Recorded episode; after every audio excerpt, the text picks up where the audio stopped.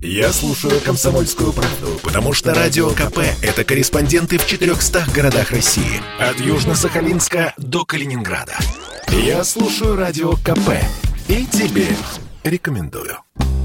Глава Следственного комитета Александр Бастрыкин заявил, что единый государственный экзамен нужно отменить. По его мнению, это просто пытка для школьников. Он призвал возродить советскую систему образования, которая была лучшей в мире. Бастрыкин также ранее критиковал дистанционное обучение. Он заявил, что в таком формате материал усваивается хуже, чем в традиционном. Споры вокруг единого госэкзамена не утихают многие годы. Да и, собственно, глава СКР не первый, кто хочет отменить обязательный ЕГЭ. В сентябре группа депутатов от партии КПРФ во главе с Геннадием Зюгановым внесла в Госдуму законопроект, который предлагает дать школьникам выбор – сдавать ЕГЭ или обязательные выпускные экзамены по русскому, математике и литературе. Председатель Ассоциации родительских комитетов и сообществ России Ольга Литкова сказала, что поддерживает идею Бастрыкина отменить ЕГЭ. По ЕГЭ настолько всех обыскивают и так все это строго, что ну, там только пулеметчиков не хватает. Поставить в ряд, и все. Дети как нарушители закона рассматриваются. Многие родители заявляют о том, что сама форма экзамена и содержание его, оно отупляет детей. Потому что это все-таки натаскивание на тесты. Дети вместо того, чтобы учиться, вынуждены просто зазубривать правильные ответы по ЕГЭ. Многие ребята, которые нестандартно мыслят, но они при этом могут быть с большими способностями, они не укладываются в эти рамки. С помощью ЕГЭ их просто отсеивают. Хотя они они, может быть, были бы гениальными учеными или еще какими-то великими людьми.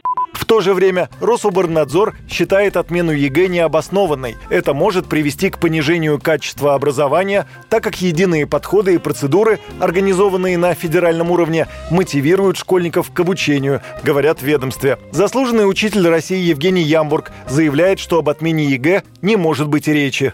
ЕГЭ – это медицинский факт, его никто отменять не будет. Во всем мире существует ЕГЭ. Понятно, там есть еще над чем работать, да. И когда он начинал, я был против этого, как гуманитарный человек, потому что была там угадайка. Сегодня угадайка это снята. Что касается иностранного, появилась устная форма ответа. То есть он совершенствуется. Что такое вернуться к советской системе? Это вернуться к завуалированной системе взяток. Приезжайте к нам, мы вас научим, и тогда вы сдадите. Но тогда огромное огромное количество талантливых детей со всей России, которым не на что на сюда приехать и негде жить, они будут отсечены от хороших вузов. Возвращение вот к советской форме уже невозможно. Лидер общественного движения «Национальный родительский комитет» Ирина Волынец выступает за отмену ЕГЭ, но вопрос остается открытым. Какая есть достойная альтернатива единого госэкзамена? Одной стороны, э, ЕГЭ нужно убирать, но вопрос, чем заменить этот экзамен. В принципе, он может называться так же, да, то есть сама аббревиатура ничего плохого не несет. Это единый госэкзамен. ЕГЭ действительно позволяет э, детям из регионов поступать в столичные вузы, но почему-то наиболее престижные вузы не доверяют исключительно результатам ЕГЭ и вводят дополнительные вступительные испытания, что говорит о том, ЕГЭ себя дискредитировал в том виде, в котором он есть сегодня.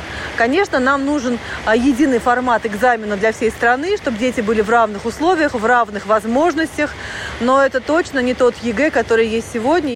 Единый государственный экзамен стал обязательным для всех выпускников российских школ с 2009 года. Президент России Владимир Путин говорил, что ЕГЭ часто критикуют, и не зря. Однако у системы есть и свои плюсы.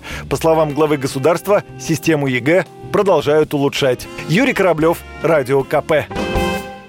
Это спорт не прикрытый и не скучный. Спорт, в котором есть жизнь. Спорт, который говорит с тобой как друг. Разный, всесторонний, всеобъемлющий. Новый портал о спорте – sportkp.ru О спорте, как о жизни –